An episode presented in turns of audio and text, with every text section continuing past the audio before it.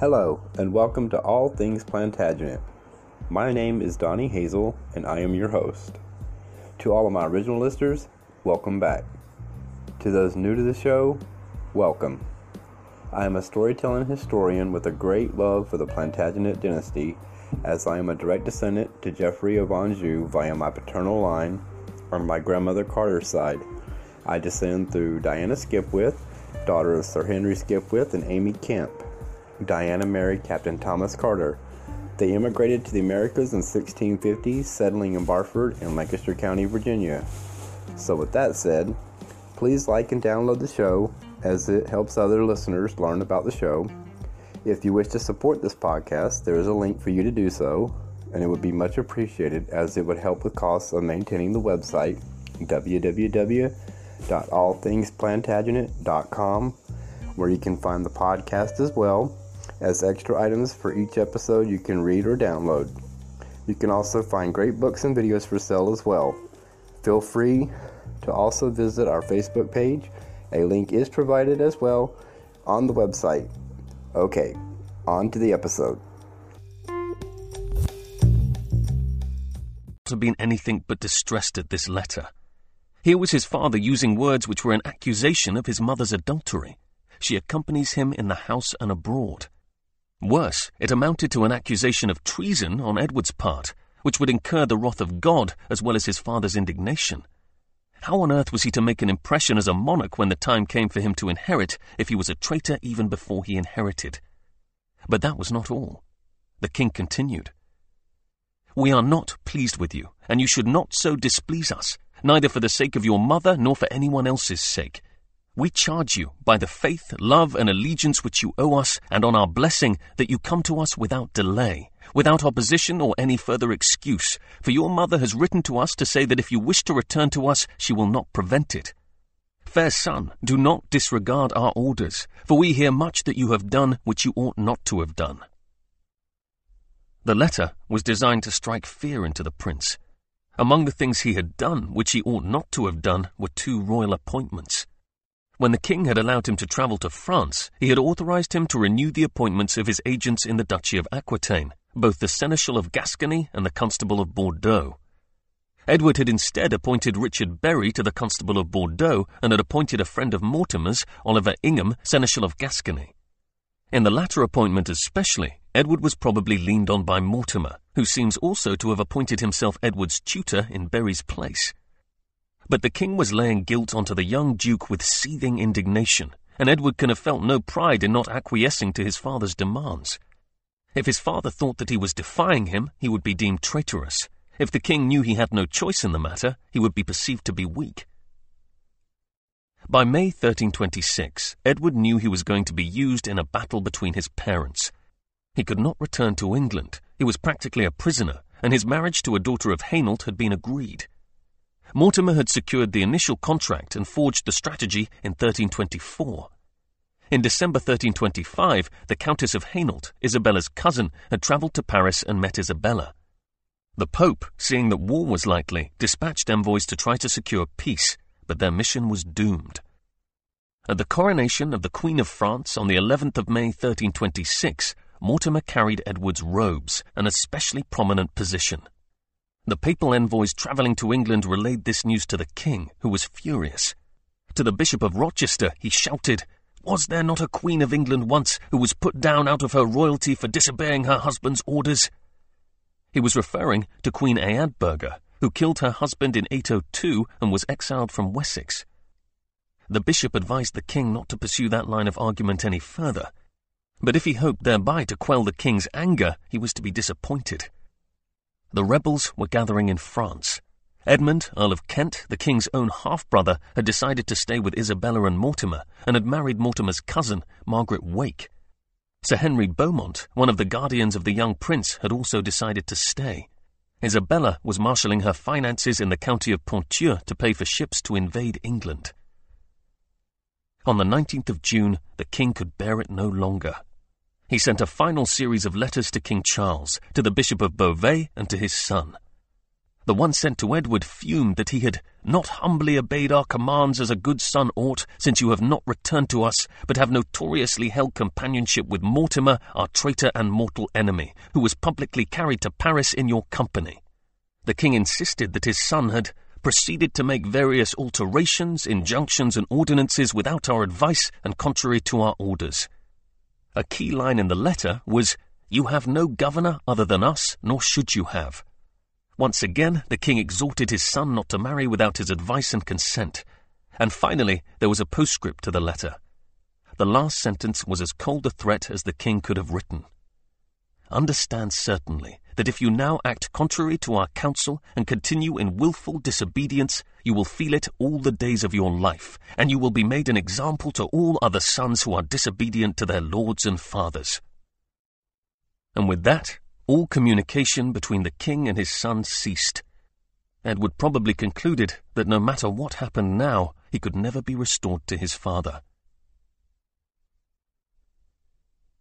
In July 1326, Edward and his mother left France and entered Hainault. Despenser had tried bribing Frenchmen to kidnap Isabella and Mortimer. Several chronicles mention that Isabella was in fear of her life, one even stating that she fled by night, secretly advised of her peril by her cousin, Robert d'Artois. They had little time left to organize and mount their invasion. Mortimer had travelled ahead to see to the arrangement of the fleet, Beyond his presence and a few disaffected English lords, including the Earl of Kent, Henry Beaumont, Sir Thomas Roscelin, and Sir John Maltravers, they would have to rely on Hainault mercenaries. And foreign troops on English soil was yet another problem they had to bear in mind. The English were not used to being overrun by foreign armies. On the 27th of August, it was settled that Edward would marry Philippa, youngest daughter of Count William of Hainault, within two years. This was the linchpin of the plan, agreed in outline in December the previous year. It was on this marriage that Hainault's faith in the whole project rested.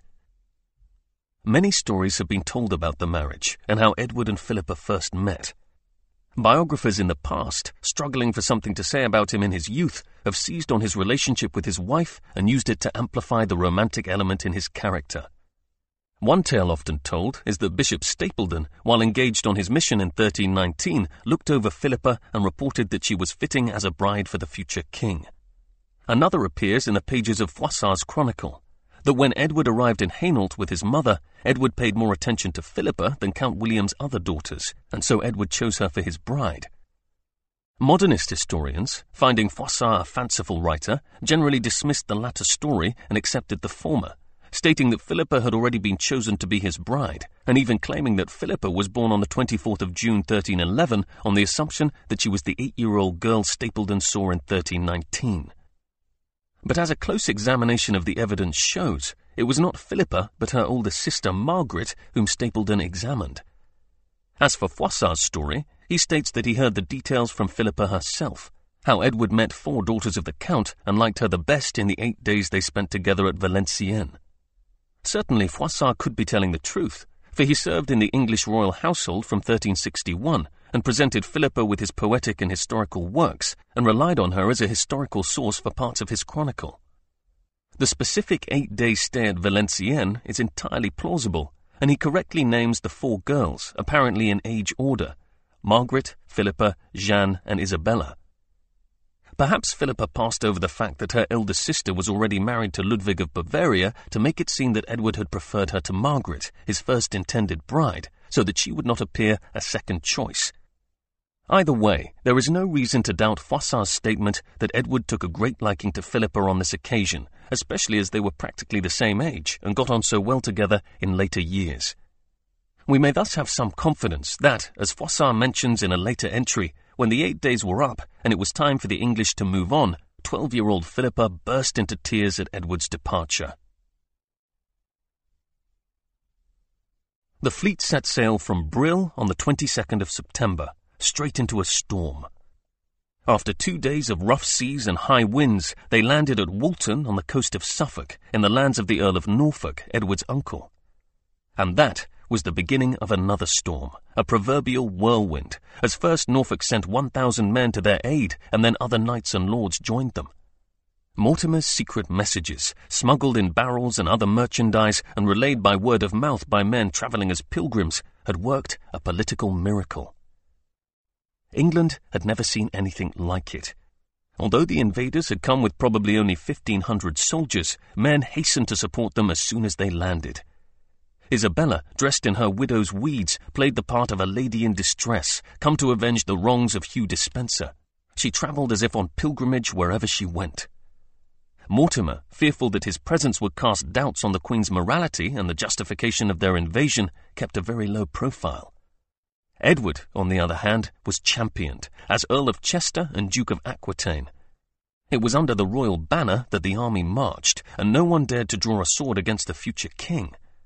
Although Edward II ordered the largest army ever to have been summoned, more than 47,000 men, most of these troops did not respond at all, and those who did simply joined the insurgent army as it swept across East Anglia into Cambridgeshire. Five days after landing, the invaders moved into Bury St. Edmunds. Edward and his mother lodged at the abbey, playing the part of dispossessed royalty, while Mortimer stayed with the army. In London, authority was collapsing around the king. Although the tower had been provisioned for a siege, the king soon saw that he and Despenser wouldn't be able to hold out against the citizens, let alone Mortimer's army. Panic set in, and the king decided to flee westwards before Mortimer cut him off. Already the invading army was moving to the west of London.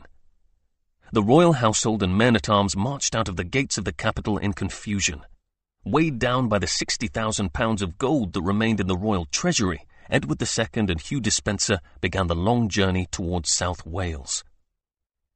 As the king moved westwards, the invaders turned to pursue him. When the king entered the royal fortress of Wallingford on the 6th of October, they were approaching Baldock. Three days later, as the king marched into Gloucester, they came to Dunstable. On the 10th of October, while both armies were still far apart, the decisive blow was struck. Edward heard the devastating news that Henry of Lancaster, the most powerful man in the realm, his cousin, had declared for the invaders. Mortimer had succeeded in bringing about the most powerful alliance possible between the lords of the Welsh Marches, the royal uncles, and the confederacy of northern barons led by Lancaster. This closed off the last avenues of hope for the king. He and Hugh Despenser abandoned their men at arms and tried to flee by boat from Chepstow, but failed with the wind against them. They paid a priest to sing a mass in the hope that God would favor them, but God was not listening to his dejected royal supplicant. The wind blew the king back to shore. Young Edward could never have expected to be greeted with such relief and joy. He and his mother were fated in town after town across England. His father's promise to make him an example to all disobedient sons now seemed a complete delusion. But if Edward's life and position had been saved by Mortimer's strategic genius, the spectres which Mortimer had summoned up were equally worrying. In London, there was anarchy.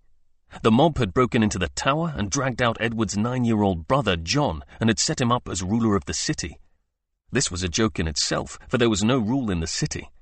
Rioters and thieves were on the loose, Anyone suspected of collaborating with the Despenser regime was robbed and killed. Bishop Stapledon, hearing that his house had been looted and was on fire, rode across the city in armour to confront the robbers. The mob caught him in the churchyard of St. Paul's and dragged him from his horse and down Cheapside, cutting off his head with a bread knife in their mad fury. They sent the head as a present to Isabella. If ever there was an example of how devastating the loss of widespread support could be, it was the destruction of royal power in late September and early October 1326. To Edward's dismay, the country simply jettisoned his father. All the long centuries of dignity, glory, authority, respect, chivalry, and honour, everything which was sacred and powerful about royalty, was stripped away. The king had been forced to run ignominiously towards Wales and then forced out to sea. This was distressing for Edward, Mortimer's political machinations, which had served so well to launch their return to the country, now threatened to destroy the very thing that Edward hoped would be saved for him the authority of the crown. At Wallingford, on the 15th of October, the invaders issued a proclamation. They declared, in Edward's name, that the king had accepted the advice of evil men, and through them the church had been despoiled, the dignity of the crown had been reduced, lords had been imprisoned without trial and fined, put to death, or exiled, and the people had been burdened by heavy taxes. The invaders proclaimed they had come to put an end to this despotism. Edward, seeing his name now being used as an authority for political documents, could only hope that that was true. But on the same day as the proclamation was issued, Bishop Orleton preached a sermon to many hundreds of men at Oxford in which he accused the king of being a tyrant and a sodomite, echoing the charges brought against the disgraced Pope Boniface VIII in 1303. It was abundantly clear to Edward that a new tyranny was lurking. His father had now become the target of political lies and anti-royalist propaganda. With Mortimer in charge, the outlook for the royal family was bleak. On the 26th of October, Bristol Castle fell to Mortimer. Despite Isabella's plea for mercy, Mortimer and the royal earls had the Earl of Winchester, Hugh Despenser's father, beheaded. By then they knew that the king had fled the country. They also knew that he still had the Great Seal with him and a huge amount of silver, so there was a real danger he could have set up a government in exile. But Mortimer and his fellow advisers had an answer for that too. They argued that when the king left the realm, he should have left the seal in the hands of a regent. Since the king was now off the coast of Wales and had not appointed a regent, there could be said to be a technical absence of regnal authority in England. Here was their opportunity. Mortimer and Isabella agreed that Edward should be regent and had Edward's new title proclaimed on the same day as Bristol fell. In the month since the invasion, Edward had seen his father's authority crumble to nothing. Now he himself was titular head of state. But the greater the position he held in theory, the less his power in practice. He was a pawn, not a king, and he knew it. His mother and Mortimer had taken royal power for themselves. The same day he had been appointed to the regency, Mortimer and Isabella had designated Robert Wyville, Isabella's clerk, to keep and control Edward's privy seal. Later, they would appoint the Chancellor and Treasurer too. And the man they chose to be Treasurer was Orleton, the bishop who preached the sermon that Edward's father was a sodomite. Edward was as much on the defensive as his father. The heirs to the throne of Edward I were seeking refuge in the last silent places of their kingdom. In the king's case, Neath Abbey in South Wales, in Edward's case, in the quiet council of his conscience. King Edward II and his companions were captured by the Earl of Lancaster on the 16th of December in open country near Llantrisant, Three men were arrested with him. Hugh Despenser, Simon Reading, and Robert Baldock. His other attendants were released. The king was taken to Kenilworth Castle, Lancaster's great fortress in the Midlands. The other three were taken to receive justice at Hereford, where Isabella and Mortimer awaited them with vindictive delight. Isabella had hoped to make Despenser suffer in London, but already he was refusing food and water. There was a significant risk he would die before he reached London. Besides which, Mortimer wanted him to die publicly on the Welsh borders, and to suffer the atrocious torture which Despenser had carried out on one of his own friends. In the debate about carving up the cake that was Hugh Despenser, Mortimer won. At Hereford, on the 24th of November, Despenser was dragged through the streets of the city, with crowds shouting at him, and with verses from the Bible written onto his body. He was hanged on a gallows fifty feet high, beside his henchman Simon Reading. But Mortimer's coup de grace was the torture he had waited to inflict on his enemy for so long. Before the man was dead, he was brought from his gallows and his heart and penis cut out. They were thrown into a large fire. Everyone could see that justice, in a manner of speaking, had been done. The royal party spent that Christmas at Wallingford Castle, enthusiastically celebrating their victory. Not only had they effected the first conquest of England since 1066, they had done so without great bloodshed and without losing the goodwill of the country. First, there were the Hainaulter mercenaries to be thanked. From the 5th of December, they began to depart, their job done, while their leader, John of Hainault, remained with the royal party. On the 26th of December, the Hainaulter knights who had come in the company of the Earl of Kent received presents. The victors had no qualms about being generous. They understood that failure to reward men who had risked their lives was a short-sighted strategy. Besides, they had not only the colossal treasure amassed by Despenser on behalf of Edward II, they also had the personal wealth of Despenser and his supporters. One of Mortimer's knights, Edmund Hackeleu, found £1,568 which had belonged to Mortimer's executed enemy, the Earl of Arundel, in Clun Castle. The contents of the Earl of Winchester's money chest at Winchester Priory was dispatched to Isabella. Hugh Despenser's own jewels and treasure were found in the tower. Isabella took delight personally in distributing this hoard to her Hainaulter friends. A gilded silver enamelled cup as a leaving present for John Marbays on the 7th of December. A gilded silver enamelled and engraved cup with base and lid for the Lord Oakor on the 26th. The fairy tale image of the Queen distributing treasure to her knights in shining armour was reality that Christmas. And the armour was shining too. We know because we have records of payments for it being burnished. As soon as Mortimer and Isabella took power and the regency was established, the structures they put in place began to record their activities. Hence, in the run up to Edward's coronation, we have a detailed record of royal expenditure. It is abundantly clear that although Edward was merely a puppet regent, he was made to look the part of a real ruler, from the top of his nightcap down to the toes of a pair of boots made of cloth of gold and silk. Perhaps some of this show can be attributed to Edward II's court. Certainly some should be attributed to Mortimer's influence, as he was known to be a man for whom lavish appearance was important. But now Edward found himself at the heart of a court which was determined to be seen to be royal, official, rich, and powerful. Those first days of royal authority left an indelible impression on Edward. If a king wished to be seen as powerful, he needed to dress the part. For Mortimer, Isabella, and the coterie of earls and bishops around them, there were other matters to attend to besides celebrations. The big question was what to do with the king. As he had been arrested and taken to Kenilworth and was now back in England, legally speaking, he was king again, and Edward no longer regent. Conscious of the problem, Mortimer and Isabella took the precaution of issuing writs as if they had come from Kenilworth in the king's name. This was not a situation which could be allowed to continue.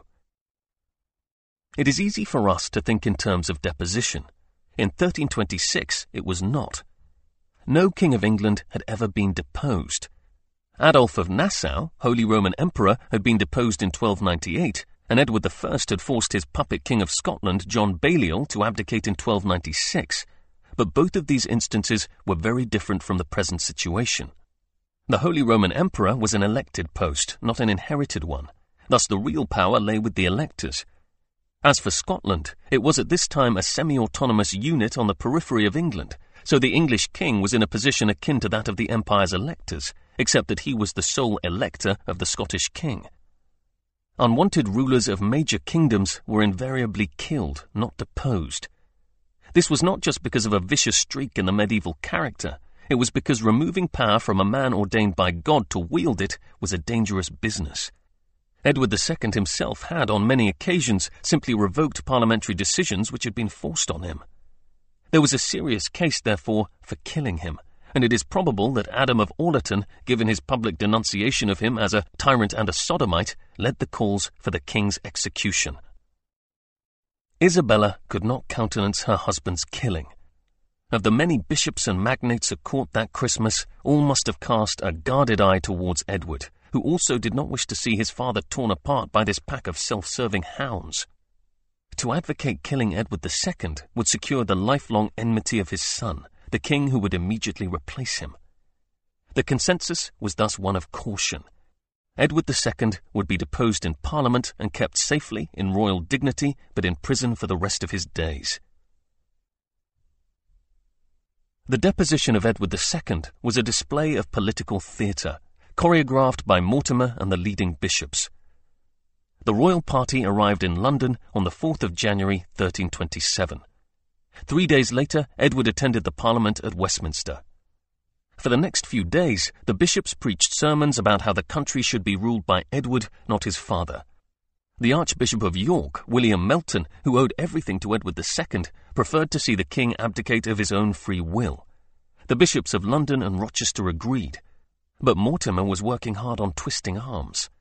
He used his contacts among the London merchants, including the mayor, Richard Betoyne, to intimidate reluctant members of Parliament. Outside, he convinced the nobles to side with him in a policy of deposition.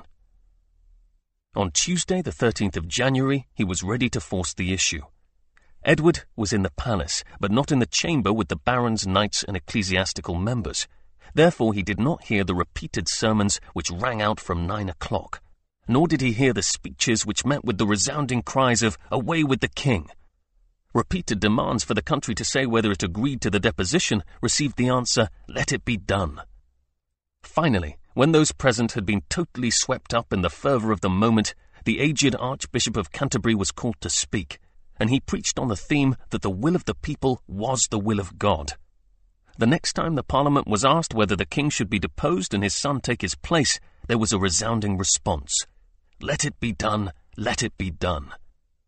With the crowd all singing glory, Lord, and honour, Edward was summoned. The doors to the chamber were flung open, and he was led in to witness the tumultuous calls for him to be crowned king. Edward's reaction is interesting. He refused the throne. As those present at the Parliament came forward and swore homage to him, the Archbishop of York and the Bishops of Rochester, Carlisle, and London very publicly and loudly declined. Their opposition was not to him personally, they explained, but to the process by which his father was to be dethroned. These four men alone were prepared to stand up for the man who had raised them to their positions of authority, and for the rights of the crown not to be subject to those of Parliament. Edward's refusal was perhaps inspired by these men, especially Melton, a capable man whom he trusted. It was plain to Edward that if his father could be ousted by Parliament, then he too could be removed from power. He preferred Melton's counsel. If his father would abdicate, Edward would accept the throne. If not, he would not sanction his father's deposition. Edward's refusal to accept the throne is the first sign that, even though only fourteen, he was not prepared to bend to Mortimer's will. But Mortimer was a formidable political opponent and a far-sighted manipulator. While he could not be seen to cross Edward, especially now that Edward's candidacy for the throne had been approved by Parliament, he soon came up with a solution. He sent a deputation to see Edward II. They gave him news not only of Parliament's decision, but also the prince's reluctance to accept it. It was up to the king. Either he could abdicate in favour of his son, or he could leave the throne to Mortimer. On the 21st of January, in the hall of Kenilworth Castle, dressed in black and weeping, Edward II abdicated. The delegation returned to Westminster on the 24th. The next day it was proclaimed that the king had, of his own good will and by common counsel and assent of the prelates, earls, barons, and other nobles and commonalty of the kingdom, resigned the government of the realm. The reign of King Edward III had begun. Edward was crowned on the 1st of February 1327. Mortimer had, in fact, fixed the date even before Parliament had decided to agree to the deposition of the old king. He wanted a quick coronation to confirm the official status of what was effectively his administration. For the same reason, he made sure that all the coronation arrangements were strictly in accordance with the long-standing instructions for the anointing of an English king. Edward was dressed in the traditional red samite. Striped cloth lined his path from the palace to the abbey. As he walked along it, surrounded by cheering crowds, with at least ten bishops and many earls and other lords and ladies in the procession, he was accompanied by four knights who held a gold canopy festooned with bells over his head. In the abbey itself, the floor was covered in coloured cloth. The stage, erected specially for the occasion before the high altar, was covered in quilted gold silk. In fact, practically everything at the eastern end of the abbey was covered in gold. On the stage, the king sat on a gilded throne with gold cushions beneath his feet and gold cloth beneath the cushions, a gold sceptre in one hand, a gold orb in the other, and the gold crown of the Saint King Edward the Confessor upon his head. The hangings of the canopy above him were gold with purple cords. The Archbishop of Canterbury, who presided over the ceremony, also sat on a seat covered with gold. To anyone staring along the nave, as the Latin chants echoed around the arches, the king would have appeared as the sole man in red at the center of a dazzling celestial apparition, in which golden figures moved around him across a golden space and performed the ritual anointing and coronation with golden vessels and golden regalia. It was thus an environment of gold, in the most sacred space of the abbey, near the relics of St. Edward the Confessor and the gold-covered remains of his venerated grandfather, Edward I, that Edward swore his vows of kingship. These too were wholly orthodox, consisting of the four-part oath which his father had sworn at his coronation in 1308. Edward III promised to confirm the laws and customs of the people of England, to observe the rights of the Church, to do justice equally to all his people, and to hold and keep the rightful laws and customs that the community of the realm shall choose, and to defend and strengthen them. This last clause had been designed specially to preserve the power of Parliament from the encroachments of Edward II's unpredictable self-mindedness. Now, in its repetition at Edward III's coronation, Mortimer forced the same safeguard on the son. Parliament had as great a reason to support this reign as it had had to end the previous one. The King's responsibility to respect the views of Parliament was thus confirmed as a permanent feature of the developing English constitution. Coronations were times for promotion and celebration too. One important part of this was the creation of new knights. After Edward himself had been knighted, either by Lancaster or John of Hainault, Edward set about dubbing knights as custom dictated.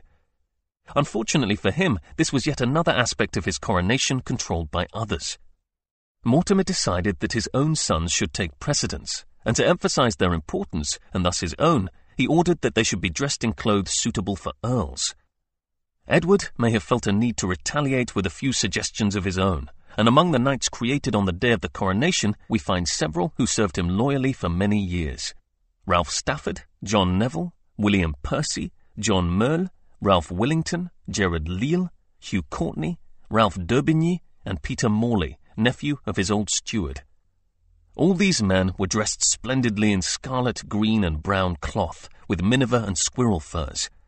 Mortimer's sons were as splendidly dressed as their father, with even larger furs and cloth of gold adorning their scarlet, green, and brown tunics and mantles.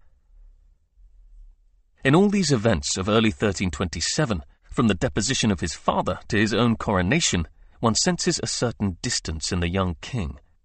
It is not so much what is to be read in the records of the events, it is more what one does not read. The king was crowned, but it may as well have been Mortimer's coronation. Mortimer's orders to dress his sons as earls was an ominous sign. Only king's sons automatically were accorded the status of earls. On the day of Edward's coronation, Mortimer was setting himself up as a king. Pomp there may have been, knighthood and lavish feasting too, but there are no references to the king doing anything other than going through with the ceremony. True, there were many gifts given, but they were given to Mortimer's friends, not Edward's. On the day of the coronation, Bishop Orleton was given a number of items from the royal treasury. Mortimer's cousin, Thomas Vere, was handed two gilt silver basins engraved with the arms of England and France in lieu of his being chamberlain at the coronation. Another of his cousins, Thomas Wake, was given a gilded silver salt cellar in return for playing the part of Pantler. The Earl of Lancaster, an older royal cousin whom Edward did not wholly trust, was handed a number of silver dishes and spoons stamped with images of leopards in lieu of his being steward on the day. Mortimer's friend, Richard Bertoyne, Mayor of London, who had helped threaten the members of Parliament into supporting the deposition and who acted as chief butler at the coronation, was allowed to keep an engraved gold cup and an enamelled gold ewer. Even Isabella, Edward's own mother, shocked him on the day of the coronation awarding to herself the annual sum of 20,000 marks, £13,333, probably the largest personal income appropriated by an individual in medieval England. Adam Murimuth, a canon of St. Paul's, was stunned. To her son, she left barely the third part of his kingdom, he wrote. This was not quite accurate. It amounted to only a third of the royal revenue. But the spirit of his exclamation was correct. The remaining two-thirds were controlled by Mortimer and Isabella. The impression one has is that of a boy, albeit a king, with few close friends, shuttered off from the world, partly through his unique position and partly through the threatening ambitions of his mother and Mortimer. Around him, the majesty of the court was swirling and laughing, delighting in its newly found wealth. But at the eye of the whirling storm, he sat alone on his throne, not knowing what was going to happen next. 3. The Devil for Wrath. Two days after his coronation, Edward presided over his first parliament as king. It was obvious that two of his lords would dominate. One of these was the Earl of Lancaster, garrulous, proud, and angry that for so long he had been deprived of his rightful inheritance. He was a royal earl, a grandson of Henry III, and the richest lord in the country, and therefore had a good reason to consider himself preeminent. But Isabella did not like him, nor did she trust him. The other lord was Mortimer, who disliked him every bit as much as Isabella and did not trust him at all.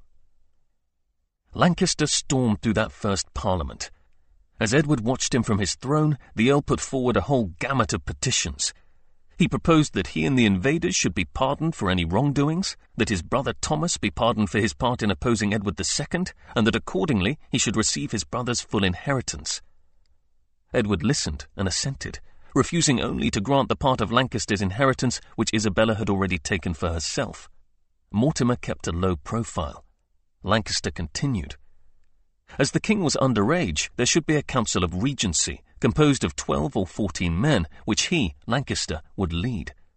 And so the whole Lancastrian programme was rolled out.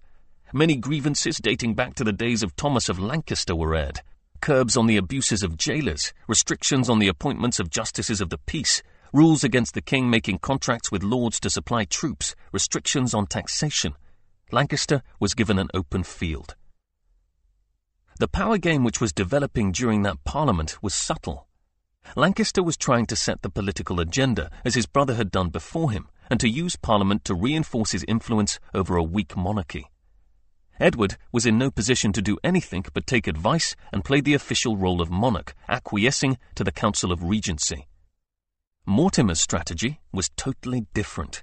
He would not challenge Lancaster in Parliament. He would allow the Earl to dominate that forum he did not mind if royal authority appeared weak. But through Queen Isabella, Mortimer had royal influence. He would let Lancaster play the part of a political leader, while, behind the scenes, he played the king. Mortimer's subtlety in wresting control from Lancaster went much further than parliamentary conquests. When Edward II had abdicated, he had been promised that he would continue to enjoy regal status as he had before and so he did at Kenilworth under Lancaster's guard. But certain lords did not see why the ex-king should be kept in prison. In addition, in March, the Dunheved brothers, fanatical supporters of Edward II, tried to set him free. Mortimer could see that whoever had custody of the ex-king wielded an instrument of great power. Since medieval kings were by their very existence royal, they could revoke any law which had been forced upon them. If Mortimer and Isabella were to lose favour, and if Edward II were to be freed, they might see the country reinstate the old king. Edward, still underage, might find his father as his guardian commanding him to give up power. Mortimer and Isabella decided that Lancaster could not be trusted with such political leverage. As a result, Mortimer secured a royal writ to remove Edward II from Kenilworth. In March, he left court and supervised the removal himself, with an armed retinue, much to Lancaster's fury. The old king was taken to Berkeley Castle and placed under the care of two of Mortimer's most trusted supporters, his son-in-law, Lord Berkeley, and his old comrade in arms, Sir John Maltravers. To Edward, these developments were deeply disturbing. Neither Mortimer nor Lancaster was to be trusted. Lancaster was clearly following his own agenda, insisting, for example, that the young king confirm that he was bound by Magna Carta and the laws of the forest. And Mortimer was clearly a law unto himself, working through people, not institutions or ordinances. Isabella, too, was another force in the land. Her priority, however, was more straightforward. She sought money in vast quantities. In addition to her 20,000 marks a year, she now demanded another 20,000 pounds to clear her debts. Edward could not stop her any more than he could stop Mortimer. Although only 14, and therefore seven years short of being able to rule without a council of regency, in theory, Edward knew that young men who proved themselves in war could dispense with the need for councils and advisers. Richard Bury, full of historical anecdotes, had probably advised him that Mortimer himself had been advanced to his inheritance because of his soldierly prowess at a time when the then king needed knights. So too had some of the young men at court, such as Robert Ufford. Edward was supposed to be the new King Arthur, had that legendary leader not also won renown as a youth and come to the throne in his fifteenth year? Edward could see that in order to prove himself a king, he would have to be more than a well-dressed puppet on the throne. The royal accounts for 1327 are littered with payments for armour for Edward. He commissioned his armourers to produce hauberks, greaves, lances, bassinets with visors, the latest style of protective helmet, gauntlets, trousers and breeches, and many other items of personal armorial wear. He ordered decorated actons, protective stuffed leather jerkins, gilded lances, and armor for tournaments. Some of his tournament armor was decorated with images of flowers and animals, some with royal emblems such as leopards and crowns. Most importantly, he put this armor to use, as shown by a payment for enlarging his hauberk. Edward took part in tournaments, and, aware of what was expected of him, he made himself as obvious and as visible as possible. Although only 14, he was trying to live up to his destiny. Edward's need for a war to assert himself had an unlikely parallel north of the border. The Scots were no less aware than the English that this new king was prophesied to be the all-conquering King Arthur. In order to retaliate with a little propaganda of their own, they chose the day of the coronation to launch an attack on Norham Castle. Their plan went disastrously wrong after the governor of the castle heard rumours in advance and the attackers were repulsed with the loss of several men. Nevertheless, it was an indication that the Scots were no longer satisfied with the truce which had been signed in 1323. In particular, they were not happy that a promise made by Mortimer and Isabella before the invasion had not been honoured. To ensure Scots neutrality, Mortimer and Isabella had assured the Scottish representatives that if the invasion was successful, they would recognise Scotland as an independent kingdom. Isabella had entered into further negotiations just after Christmas 1326, but talks had already broken down. Robert Bruce was growing ill and old, and independent Scotland was his last great ambition. By the spring, he wanted action. Mortimer and Isabella did not want war. They had gone so far as to sign an embarrassingly one sided treaty with France in March in order to make sure that they would not have to fight in Gascony. Lancaster, however, had good reasons to want the North armed and ready to fight. Bruce had demanded that the northern English barons give up their rights to their Scottish estates. In reality, the Northerners had long since lost control of these lands, but they cherished their nominal rights nonetheless.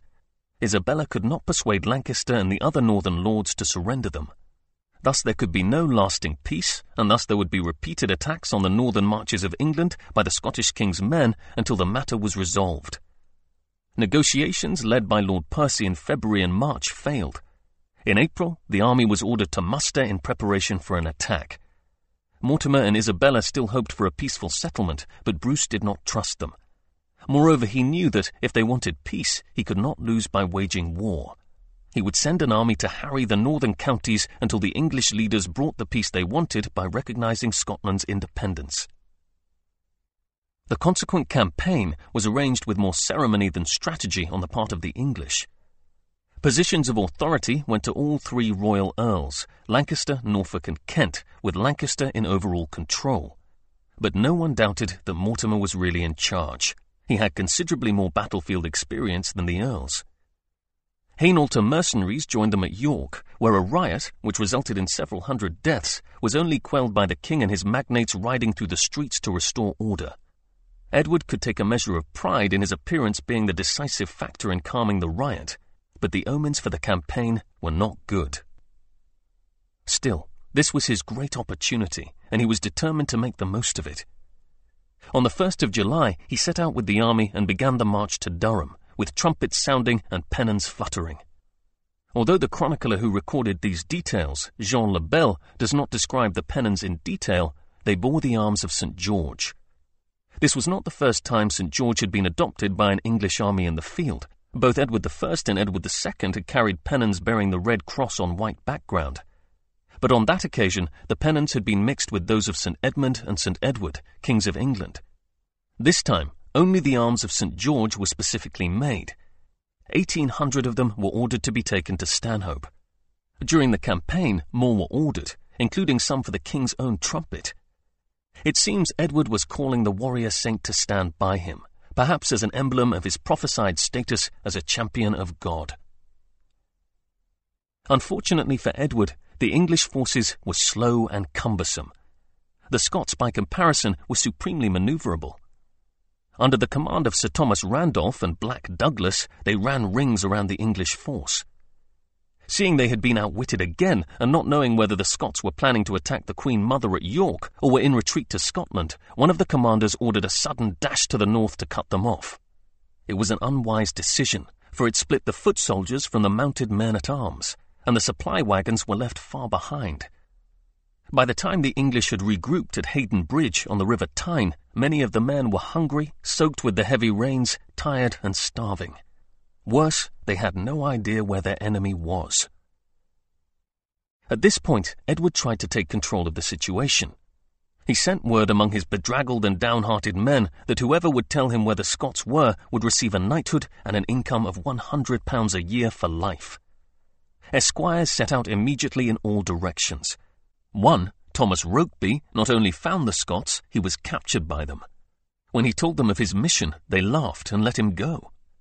Rokeby returned to Edward and admitted he had been captured. Edward acknowledged his honesty and, true to his word, knighted him.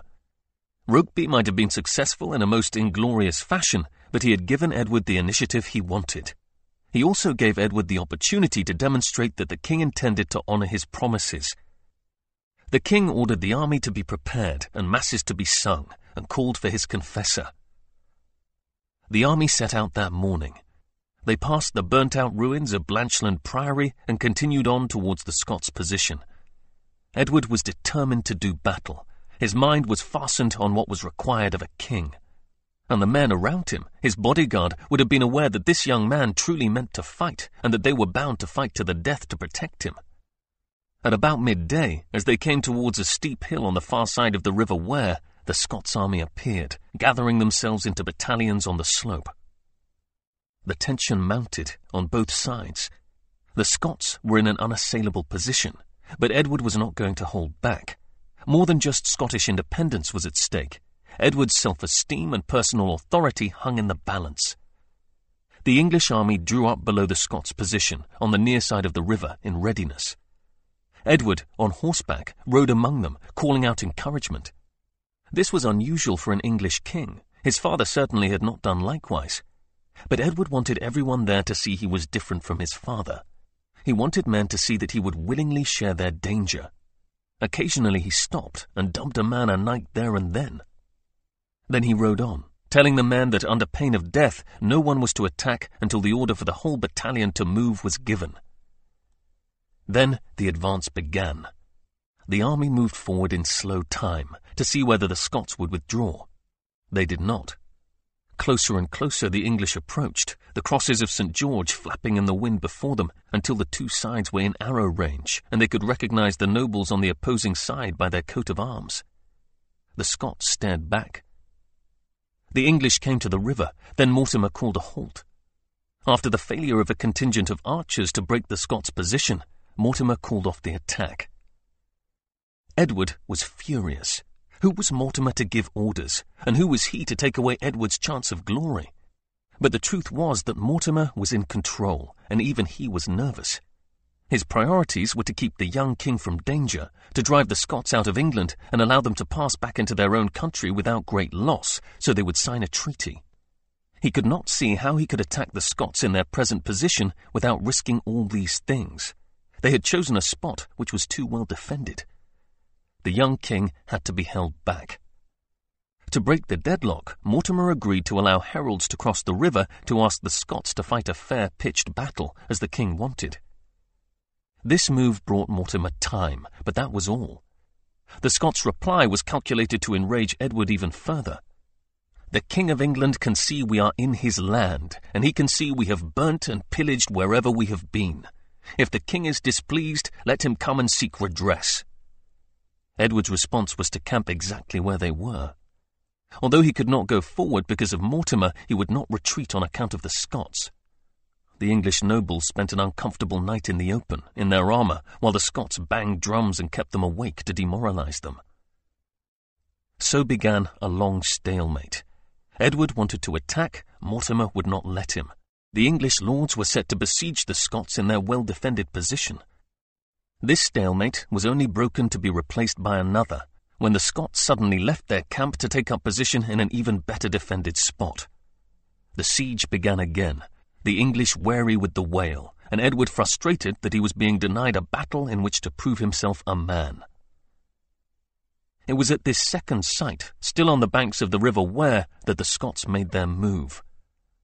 On or about the 3rd of August, the English had placed their guard for the night as usual.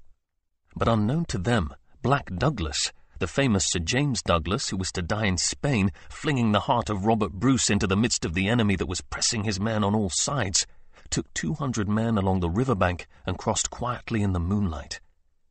The English camp was quiet and unsuspecting. Most Englishmen were asleep. Suddenly, the Scots rushed in, slashing the ropes of the tents and thrusting down with spears on the sleeping men caught beneath the tangled canvas, ropes, and poles. The leaders were sleeping in their armor and were quickly awake, but they could do little to organize resistance, and many men were slain. Edward himself was badly shaken, for as he slept, Black Douglas cut the rope supporting his pavilion. The plan had been to capture the young king, but one of his chaplains within his tent managed to conceal him, saving him from a terrible humiliation. All through the camp, the cries of, A Douglas, a Douglas, you shall all die, English thieves, rang out and caused terror. Then, as quickly as they had arrived, Douglas and his Scotsmen left the English to tend their wounded men as they lay screaming, dying of their wounds in the night. The next few days were unremarkable in terms of military encounters. Black Douglas had made his point well. The Scots were in the ascendant because the English had too much to lose. Even the English and Hainaulters marvelled at the Scots' audacity. But for Edward, it was a startling introduction to war. He had come close to being killed. He had seen and heard men butchered around him. He had seen the dead, their lifeless flesh, the grass soaked with blood. The sight was hideous, but in his comprehension of war and his duty, what he perceived to be required was not a man who would shrink from the sight of death, but a man who would lead his men despite such horrors. So completely did Edward believe in his duty to lead a fighting nation that he saw himself as the failure of Stanhope Park and Douglas as the victor, even though the English generally saw themselves as the army which forced Douglas to retreat. When a few days later the Scots once more tricked the English and escaped by night, leaving their leather cauldrons bubbling with stewed meat in a final insult to the army of King Edward, the young king broke down and wept. The tension had been great, the stakes had been high, and in all the suddenness of the Scots' departure, it became clear to Edward that he had lost in every way. The Scots had succeeded in harassing the English and getting away without a battle. Mortimer had succeeded in stopping them invade England further and in protecting the king, and Edward was as powerless as ever. There was one small consolation in the failure of the attack on the Scots. Edward had at last been able to speak out against Mortimer openly and in full view of the leading nobles of England. They had all cowered under Mortimer's reply, Lancaster included, but just by speaking his mind, Edward had distanced himself from the growing authority of this dictatorial Mortimer. When the court was informed in September 1327 that there was a rebellion growing in South Wales, and Mortimer declared that he would leave court to attend to it in person, Edward can only have been relieved. He could not possibly have foreseen the depths to which he would shortly be plunged. The court travelled from York to Nottingham, and from Nottingham to Lincoln, there, on the 15th of September, Parliament assembled. Mortimer still had not returned, and Edward was able for several days to imagine that he was king in practice as well as in name. Many issues were raised, charters were confirmed, pardons were issued, terms of military service were established, taxation was discussed, the debts of the crown were negotiated, and the franchises of cities reaffirmed, and no fewer than seventeen acts were passed. Mortimer only returned on the fifth or sixth day. At the end of the Parliament on Wednesday, the 23rd of September, Edward could reflect that at last his authority was growing, and that perhaps soon he would be king de facto as well as de jure. But late that night, a messenger, Thomas Gurney, arrived from Berkeley Castle. He was carrying two letters, one for the Queen and one for Edward. His father, the late king, was dead. Although Edward's relationship with his father had been difficult, it was not the man but his unsuitability as a king which had come between them. Had his father not been a monarch, if he had been a minor lord, he would have been able to enjoy a much simpler life, and he would have been far happier. But as a king, unloved as a child, expected to be a warrior and a leader against his temperament, and placed in a position of responsibility which he simply could not understand, his unhappiness and the unhappiness of his family had been guaranteed. Edward had witnessed the arguments at court and fully comprehended the depth of his father's failures of responsibility. But did these failures deserve to be punished with loss of royal status, liberty, and life? Edward did not think so. He wrote to his cousin, the young Earl of Hereford, the next day, with the principal purpose of giving orders for the reinforcement of the northern border against a possible further Scottish attack, but he was unable to refrain from passing on the news that my father has been commanded to God. Edward could not have helped but dwell on his father's death. Natural causes? It must have been an illness brought on by grief, some said. But the man was strong, forty-three years of age. Edward dared not repeat a suspicion that his father had been killed, but it probably occurred to him. On the other hand, his mother did not appear particularly grief-stricken, even though she had been fond of her husband and had sent him presents in his captivity at Berkeley. But since her liaison with Mortimer, Edward was not sure how to interpret her reaction. Mortimer himself gave nothing away. He gave permission for the Abbot of Crokeston to commemorate the old king's death annually on the 21st of September and allowed the Prior of Canterbury to do likewise but he refused permission to the monk Robert Bebbie to receive Edward's body in order to bury him with his father, mother, and grandfather in the church of Westminster Abbey. From the 24th or 25th, messengers carried the news that Edward II was dead across the country. Lords and knights leaving Lincoln after the Parliament took the news with them on their return journeys. A huge canopied hearse was ordered for the late king to be sent to Gloucester Abbey. Various knights and priests were detailed to join the Bishop of Llandaff in the continual watching of the shrouded body from the time of its delivery to Gloucester until its burial. Eight hundred gold leaves were purchased for gilding a leopard onto the cover placed over the body. Knightly robes and tunics were commissioned for the attendants. Four great lions were made by John Estwick, the king's painter, who gilded them and covered them with draped garments adorned with the royal arms, to be placed at the four corners of the late king's hearse.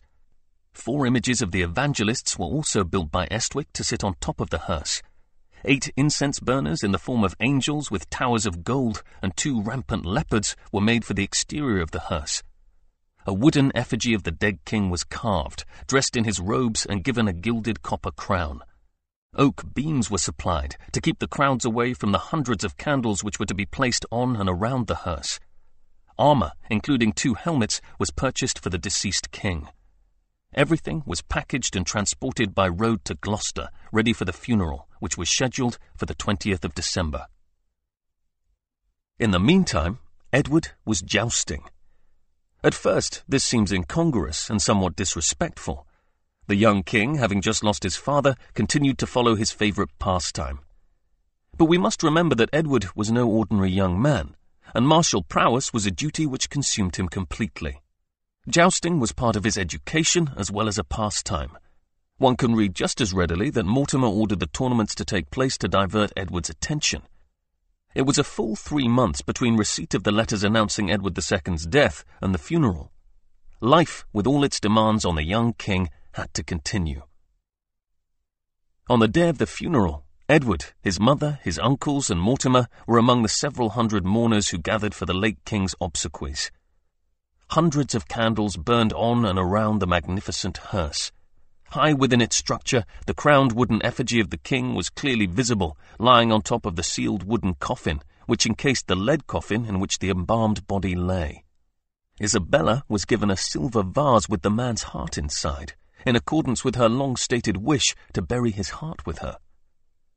As the monks of the abbey sang a mass, the royal family watched the coffin taken from the hearse and lowered into the tomb on the north side of the nave.